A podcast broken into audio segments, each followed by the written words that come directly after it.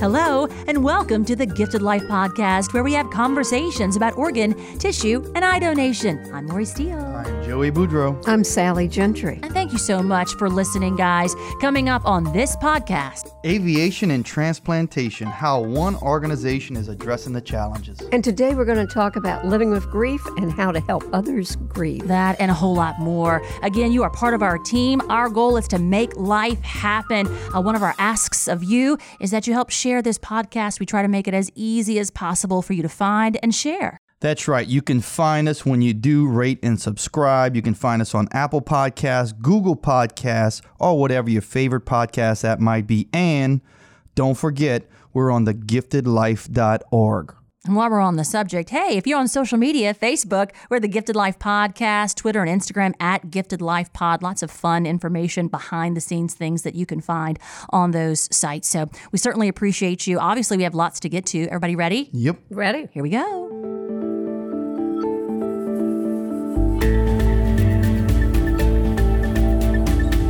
The Gifted Life podcast crew is proud to welcome Steve Johnson, Chief Operating Officer for the Indiana Donor Network, to the podcast. Hey, Steve. Good morning. How are you? Great, great. We were just here and we're sitting in awe because we're learning that the Indiana Donor Network started an aviation program from scratch in order to save more lives. So our jaws are dropping and we want to know all about this. And how did you even start in this program, in this process? Yeah, sure. So, um, actually, my background I'm, is both as a pilot as well as a clinician, and I spent um, many, many years in in critical care transport, which to most would be, you know, your medevac helicopters. So, um, I uh, both uh, flew as a crew member, but ran um, several programs throughout the United States doing um, that kind of work. Uh, I actually was in Indianapolis doing that uh, specific work uh, for one of our major transplant centers. And they actually asked me to uh, come over and take a look at the OPO um, because of the uh, transport needs that uh, they had as a transplant center and as an OPO. And that's kind of how I got involved. And I came over here and looked at it and I said, wow, you guys, um, you know, this is a really important part of your business and not just important, critical to your mission and um, you know I I was able to kind of give them some of my ideas of how I thought that we could put something together that would positively impact donation and transplantation. That's the way it was born. So let's talk about logistics. So you have Yeah. your own jets, planes. Like, how does this work? We actually we actually now have four jets. Wow. Okay. Um, so we have four Cessna Citation CJ3s. Uh, we just actually took delivery of two brand new jets. Um, yeah, just uh, December 24th, I think, is when we actually got them on Christmas Eve. So we had a nice Christmas present. But um, we standardize our aircraft. They're uh, light uh, jets. So you know they are able to travel quickly which is important they're also very efficient from a fuel standpoint and an expense standpoint they have a lot of advanced technology for safety purposes, and they're really a good platform for all weather operations, and they can go really long distances. We've flown uh, life saving organs uh, back to Indiana from as far as California. Wow. So, Steve, uh, you know, so I was fortunate enough to meet Steve a few years back uh, at one of the conferences as uh, as the CEO there. So, take us from Steve, you know, working in aviation to Steve now COO of Indiana. How would this transpire? Well, if you had asked me five years ago, or if you had told me five years ago that I would be, um, you know, the COO of an organ procurement organization, I would have uh, looked at you and said, "What's that?" Yeah. Uh, so, uh, you know, when I came over here for the first time and I started consulting with them and helping them uh, kind of, you know, look at what they could do from an aviation standpoint, I think a lot of us probably had this story. Um, I know Lori, uh, reading about her background, it sounded like she kind of had the same uh, aha moment. You know, spending my entire life uh, doing critical care transport, I thought that that was a pretty neat life saving mission. It didn't take long uh, coming over here to the OPO for me to just say, wow, what a what an amazing thing that these people do every day, and what an amazing thing that I could be a part of. And um, yeah, I'm not just saying that. It was it literally was one of those things that um, I just loved the mission. The people were amazing, um, and it was something that you know every time, specifically aviation wise, every time we hit the start button on that aircraft, we're going to be saving someone's life. Mm. That wasn't the case with every helicopter to transport. And don't get me wrong, that's fantastic work and very necessary life saving work at times. But a lot of times you're moving people from point A to point B there's a lot of satisfaction in knowing that every time we roll that airplane out, we're, you know, fulfilling that promise and saving somebody's life. So, I mean, Joey, it was it just feels good. Yeah. So you actually have seen in working with families and potential recipients, you can see then that it can be a benefit to both sides. Oh, certainly, and you know, from the aspect of of making sure that you know we're not pushing back, you know, OR times and and putting um, some of these stressors on families to really just again, I. I uh, I don't take this lightly. It is truly fulfilling the promise for both sides of this um, the donor families, um, as well as those people waiting on that life saving transplant. Mm-hmm. There's no doubt that it is um, impactful for both. So back to uh, your story of you know you meeting with Indiana Donor Network, uh, the folks there. So at what point did you guys, and then of course becoming COO. At what point did you guys see that you know that this was just from going from a challenge uh, that needs to be overcome to the fact that okay now you guys have such a big fleet, and from that uh, what have you seen as the biggest areas of uh, ba- basically biggest takeaways, positives, and things besides those that you had mentioned, you know, with the donor families and recipients? When when a lot of transplant centers and, and OPOs look at uh, aviation, um, I think they look at it as um, uh, one piece of the puzzle, and even more so. Um, I don't want to minimize this, but it, it, it almost is like calling a taxi you know, this is just, uh, and, and that's the way that it has been looked at in the past. And so we wanted to take a fresh look at it and say, look, we are we are 100% dependent on transportation. Logistics are so important. Um, and we can provide safety and value at a level that doesn't exist today. And so I think the first realization for Indiana Donor Network was when I came in and did a safety audit of the operator that they were currently using. Um, and we found a lot of areas that needed uh, significant improvement. And we're putting our teams and our, our transplant teams and our OPO teams on these aircraft, and they have 100% trust that there's been the due diligence done behind these. Um, and that's not always, you know, that's not always what we found, and we knew that mm-hmm. we could do that better. And then we hear stories of, you know, our coordinators and our teams working so hard and making so many phone calls trying to solve these logistical problems. Even just flying, finding an aircraft to come do this work was um, just really a burden. And so we saw opportunity there. Then we started looking, of course, at the, you know, cost component. Um, you know, is this some way that we would be able to provide more value to our healthcare system and, and to everyone involved in it? And that was a clear picture that said yes. And so all these things were pointing at the direction that, you know, we are huge consumers of aviation for a very important reason. Um, we have the ability and expertise to do it better. Um, and if we can prove that, then we might be able to serve others and um, be able to accomplish it for them as well. And so those were kind of all the pieces that started coming together. And I think with any project, you look at it and you say, okay, you know, what is the benefit and, and what are the risks? And frankly, we just had this really, really long benefit list, and the the risk list was empty. Right. And this is something that we do, and it was something that uh, we knew could be, um, you know, impactful. And so this is years ago. And, yeah. you know, of course, you guys didn't, or maybe you did. I didn't see it coming years ago. All the upcoming allocation changes with each and every organ at this point. Right now, uh, liver has been front and center for the last year and a half. But you know, for for those of you out there, you know, there has been a bigger push to have broader sharing or all the organs, uh, so that you know the, the, sickest person on the on the list, even though that person's two or three states away, still has that option of you know that organ that's available at that point. Steve and I have been in many meetings throughout the past uh, couple years together in these conversations, and and now we're finding out that flights will increase, you know, and, and because of this, obviously that's the, one of the, you know, negative consequences that has to take place when you're broader sharing. Of course, you'll be traveling more, and we're understanding that uh, there's going to be a significant uptick in, in air travel. So, uh, so you guys were definitely at the kind of forefront of being able to prepare for this while we were all sitting behind waiting. Joey, I would love to sit here. And in fact, you know what I will, just for the fun of it, I'll just say, yeah, I anticipated all of this. I saw all of this coming. You know, five years ago, I was sitting here with my magic eight ball, and I was like, hey. you know, our allocation rule is going to change with broader sharing. And it was sources like, yes, say yes, I believe so. yeah, sources say yes. No, it wasn't that. You know, we five years ago when we did this, we were doing it to solve a problem that we had at the moment, and we knew that this was something that you know we thought we could could do well.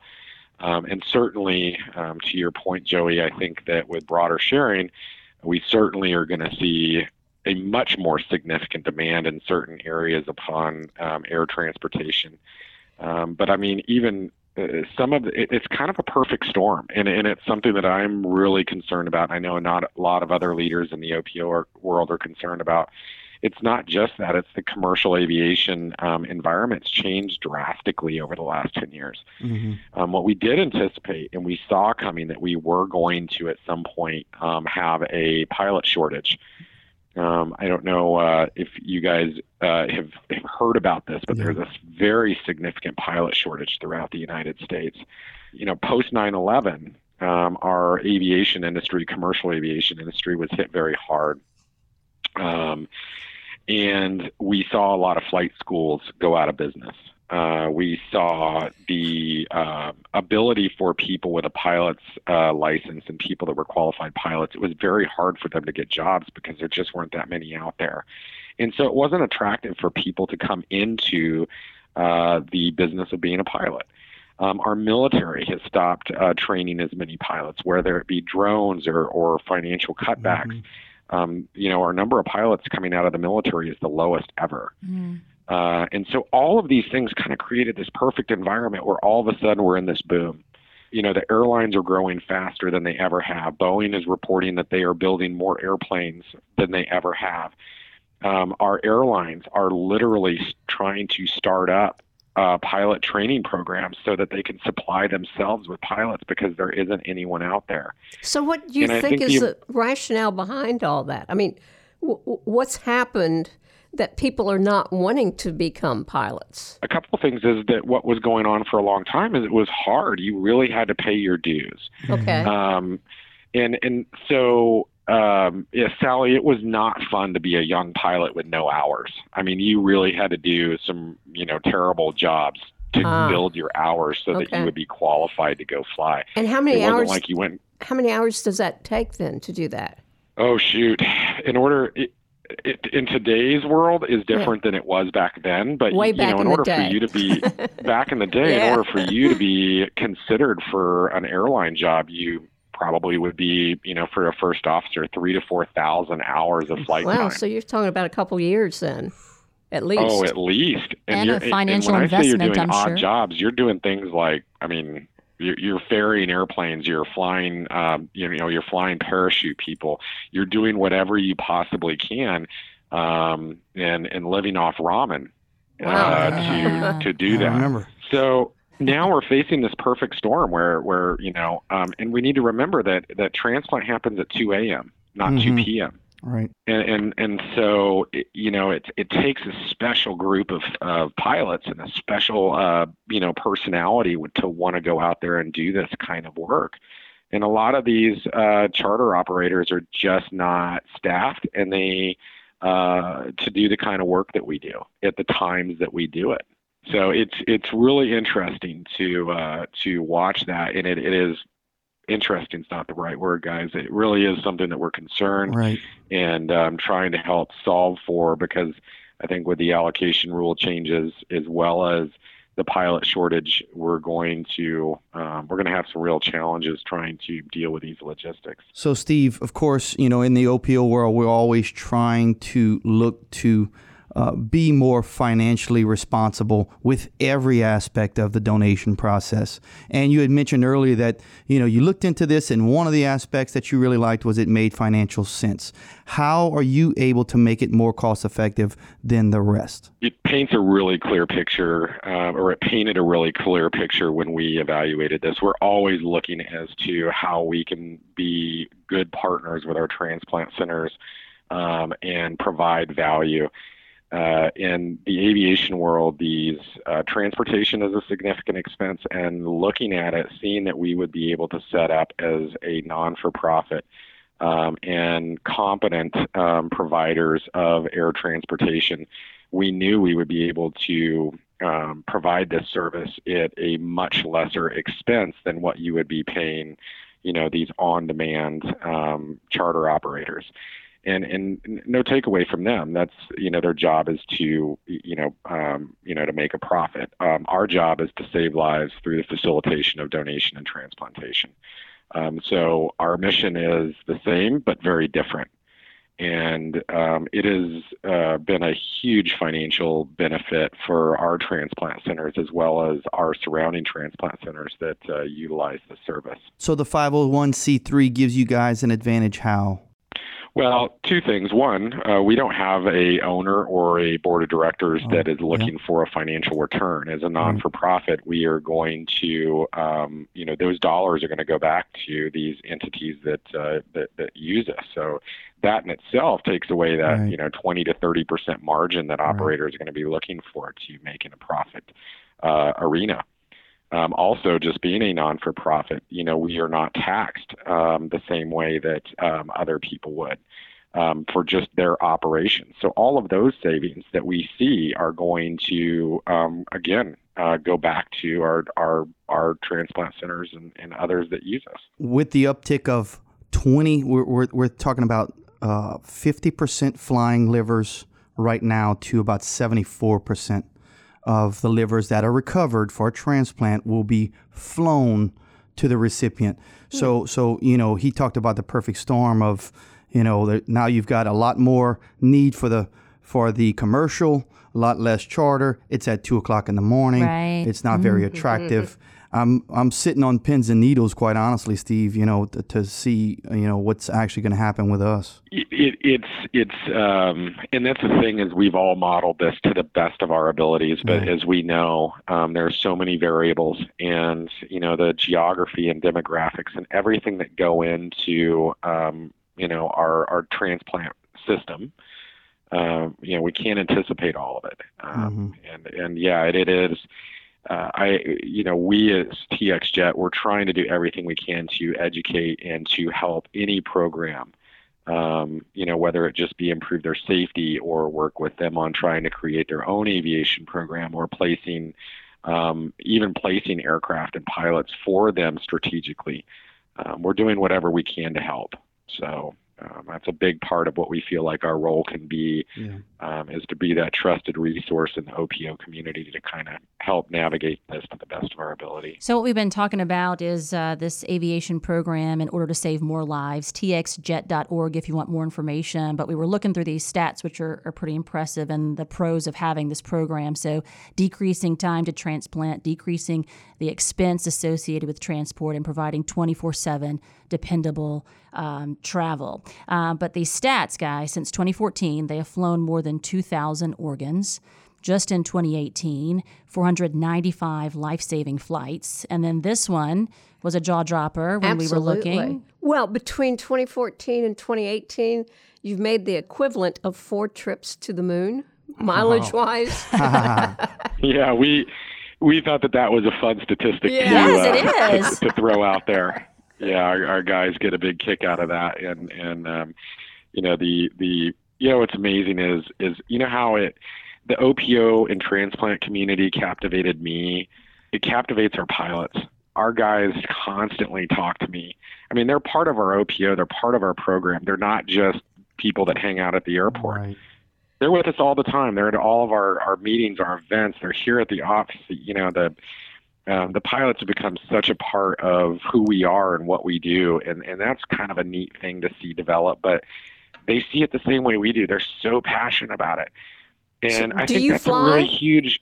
I do. Okay. I do. All right. Um, Well, you wear so many hats. We Uh, weren't sure, Steve. so I, I, I, you know, I, I certainly they allow me in the airplane every once in a while. Let's just put it that way. The fun stuff. Um, but you know what's neat is is that these pilots, when they talk about it, they just love what they do. They love going home and telling their families that they're not just transporting people in the back of an airplane, Right. that they're transporting, you know, something that is going to change people's lives. And they love that about it, and they're passionate to hear them talk about the fact that they are proud that, you know, they can provide that comfort for the teams and our transplant surgeons and others that are in that aircraft. They're like, you know, that 30 minutes, 45 minutes that they're in the back of our aircraft might be the only quiet 45 minutes that they get for the next 14 hours. Mhm. And they understand that. So how do you recruit these people? You know what? They recruit themselves. Really? They do. Um, Wow. And and for all those pilots listening, they'll love this comment. Pilots are like 14 year old girls with cell phones. they talk a lot. Talk a lot. and I have a teenage daughter, so I can say that. Um, if you are doing something and you're doing it well in the aviation world, um, they communicate. They know who's Huh. doing good work and what that work is, and you know, are they flying good equipment? Are they getting good Mhm. training? Is there are their operations fantastic? That's Pilots, great. just like anybody else, they want to be proud of what they do, who they do it with. Um, they want to be proud of their job. They want to be proud of it.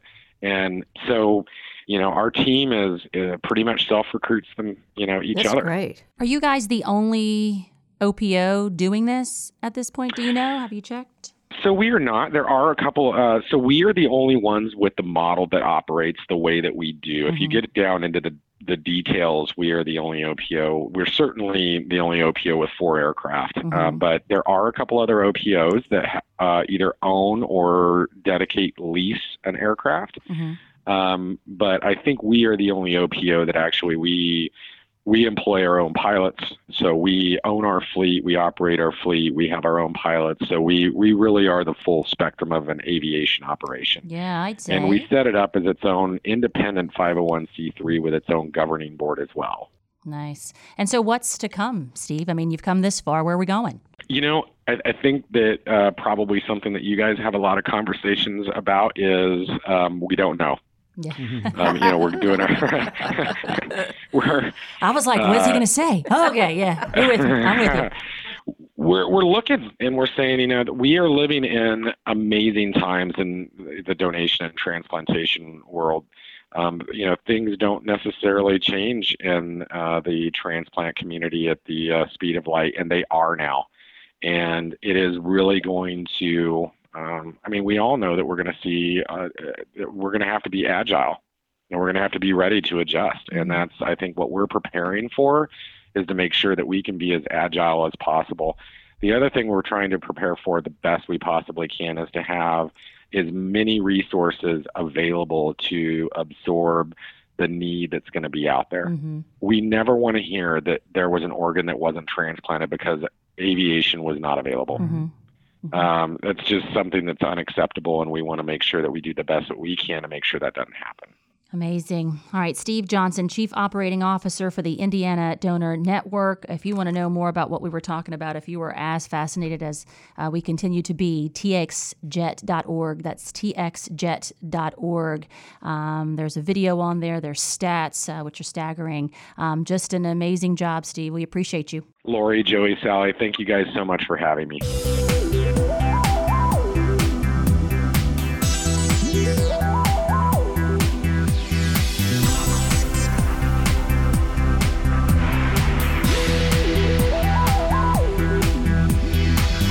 At this point in the Gifted Life podcast, we are going to be talking about grieving in everyday life. Who better suited to talk about that, Joey, than who? Then our favorite, very own Sally.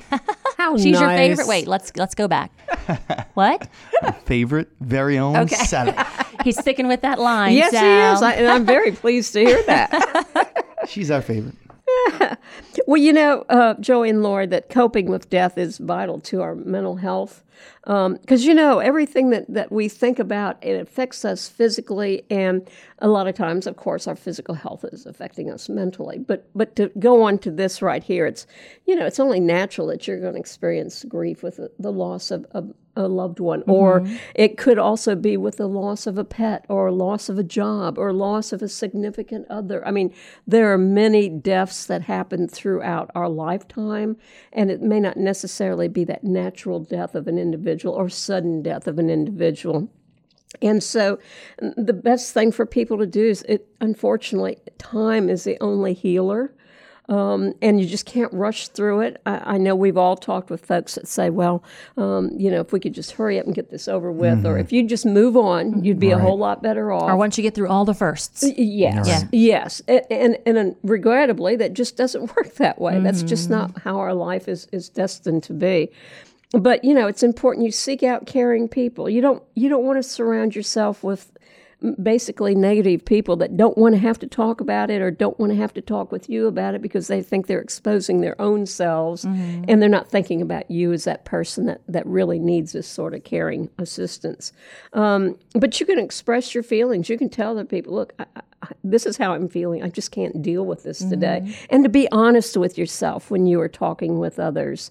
Take care of your health. You know, try to at least at least try to eat something halfway decent, healthy right, for right. you. Because, you know, when you're in the depths of depression, which comes with that grief most of the time, mm-hmm. you don't really care what you're eating or drinking or anything mm-hmm. else. It maybe if it makes you feel better, you do it.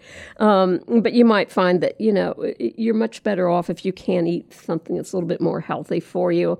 Except that life is uh, for the living. I mean, people will go on, lives go on. Um, we would like to believe that when each of us dies, oh, the world will stop, but, but it doesn't. Mm-hmm. So we have to come to those terms at a fairly, I think, young age, whatever that might be, young, mm-hmm. okay? We're all the same age. That's it. That's it. Yeah. And then, you know, postpone major life changes. Don't automatically say, well, all right, that's it. We're moving. Uh, my husband died. I'm, I'm going to sell the house and move to, uh, I don't know, Colorado or mm. something like that. You know, I think it's, um, and also talking about uh, having another child. Many times mm. people say, you know, I've just lost a child. And I will hear them say, well, maybe if we have another child, it will help things. But that doesn't change that, that grief for that child mm. that you mm. have just lost. So, it, you know, be patient with yourself because it can take months. It may right. take years, mm. um, but keep moving forward. Don't mm. don't stay right there in that grief cavity, if you mm. will, of your life because then you can never live your life to the fullest or help your other children or help mm. your spouses. Where have you been whatever. all my life, girl? Well, I lost my mom when I was young, but I had this pattern. Nothing could be changed in the house. Like if anything mm-hmm. were to be changed, then that would really upset me. So I have trouble yeah. with change, mm-hmm. and I was stuck for go. a long yeah. time until my brother was like, "Come on." It's like time to, the positive yeah. person coming in, but yep. didn't understand it back then. Yeah. Well, that's right. Because when it happens to you, and that can be whoever you might be out there, it's always about you. It's it, mm-hmm. you don't even think that it's about someone else mm. that may mm. have experienced something similar to it. Mm-hmm. And the thing is that, that once you realize, oh my gosh, I could have been talking to Kirsten or Troy or Joey or, or, or, to you about this because they do know what I'm talking about. I think there's a great sense of relief that people can seek out others that, that don't judge mm-hmm. or, or, or, make you know hurry up statements to them where they can just really share what's going on and and you know, if worse comes to worse, you know, seek outside help. And mm. I and I don't mean that in a negative connotation. I'm just saying if you don't think there's anyone there that you can really share your thoughts and feelings with mm-hmm. honestly, seek out a counselor, you know. So if I was Lori's friend at the time and her support, what would it, what would be the best way for me to be her friend and support her? Do do I keep do I talk about her mom or, or do I stay away from those subjects? What are the best things to say and not to say? I, I, think the best thing to do is, you know, it sounds like your mother means so much to you, and I know this is a tremendous loss.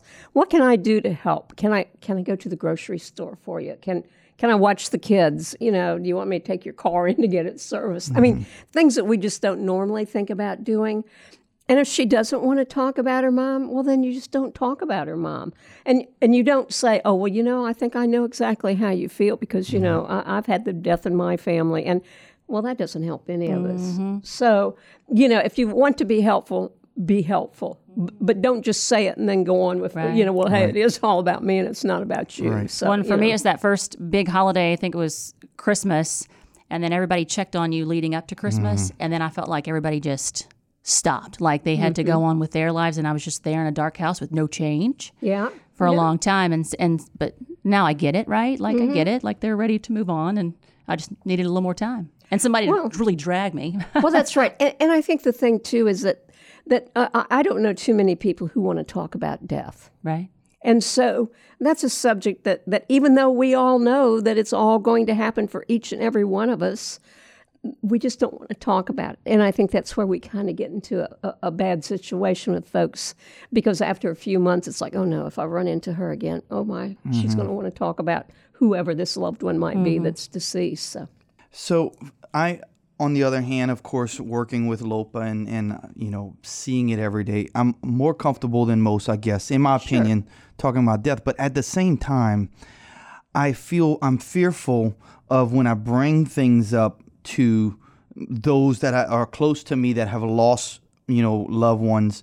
I- I'm always afraid of saying the wrong things. I'm always afraid of, you know, well, I don't want to tell him, you know, ask him how the kids are doing after he lost his his wife, and because then it, it brings back the memories, and I'm, I'm I just don't know in those situations. Do I talk about that and and keep bringing her memory up, or do I just stay and shy away from it and talk about everything else? I love hearing about my loved ones. Like I love those memories and things that may have forgotten, and it brings back other good memories. Some sad mm-hmm. too, but to me, mm-hmm. it's healing. Well, and I think so too. I there's very few people who do not want to speak about their child or or their husband or wife or parents, whatever. Mm-hmm. And and I think that just the the kind thing to do is just say, "I've been thinking about you. How have you been doing? How are the kids?" And then if this person wants to carry on the conversation, then they can, or they can just say, "Well, everything's okay. Thanks for asking." And then you just go on with your everyday conversation you know you kind of leave it up to that particular individual how how far do they want to take it Yeah, good stuff, guys. Um, you have a topic you want Sally to tackle? Info at thegiftedlife.org.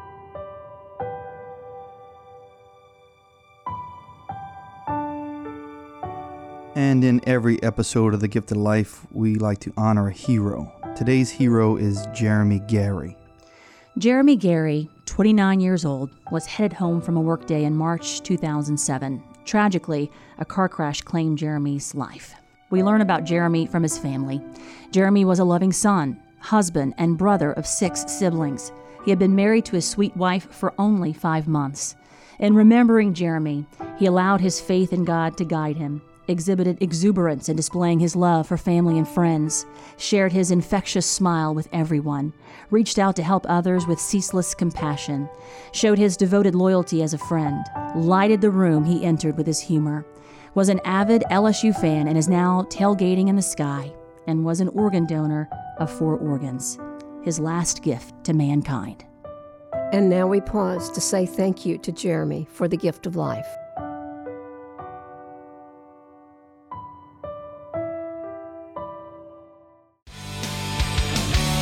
In our question and answer segment today, how do organs typically get to their recipients? Joey? Well, of course, we heard from Steve, and quite often, uh, charter flights such as theirs are, are uh, one of the primary means of transportation. Uh, it kind of depends on the organs. Uh, hearts and lungs typically travel with the transplant surgeon. However, the transplant surgeon gets to the hospital from hospital to hospital, uh, the organs, uh, you know, in those situations travel with them. Oftentimes, uh, those are charter airplanes as well. Uh, livers oftentimes are flown by charter because there's really only, we're talking four to six hours uh, between blood flow and blood flow. Uh, kidneys are a little bit different. Kidneys can travel mostly, you know, ground sometimes if it's, you know, a few hours away. Uh, sometimes we even fly kidneys through commercial airlines. The, the, the airline companies work closely with us. They take very good care. Actually, the kidneys sit there with the pilots. So it varies obviously from organ to organ, and then even by region to region, because in some regions, especially the East Coast, where the, the population is, is so much denser and the transplant centers to donor hospitals are so much closer, there's quite a bit of helicopter travel there. You know, it's not so much in the Midwest and, and uh, South and the West, but certainly, again, all different ways for the most part. If you have a question or a story that you would like to share with us, um, please let us know. We'd like to hear from you. You could email us at thegiftedlife.org, or you could even give us a call. And you know that number's 504 648 3477. We'd like to hear from you. You know, your story could inspire others to also give the gift of life.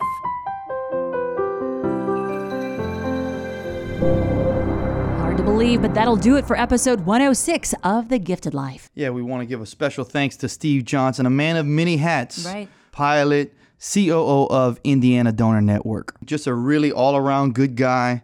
And, and for his innovative approaches uh, that are actually helping the rest of us in the industry to overcome one of the biggest challenges, in and that's travel.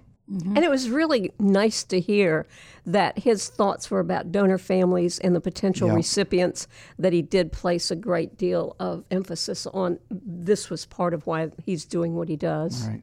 And he could have flown to the moon by now. Four right? times. I know, since 2014, yeah. all those uh, miles racked up. So, um, just a neat guest, um, a neat program, and we appreciate him taking the time. Uh, maybe you heard something that inspired you to register to become an organ, tissue, and eye donor. You can do that at registerme.org.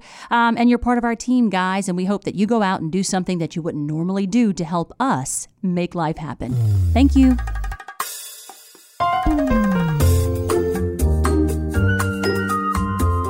This is a production of the Louisiana Organ Procurement Agency, or LOPA. The Gifted Life is hosted by Lori Steele, Joey Boudreau, and Sally Gentry. Our executive producer is Kirsten Hines. Producer is Shalon Caraway. Intern is Rebecca Ranum. And we are recorded, engineered, and mixed in our Covington, Louisiana studio by Troy Perez.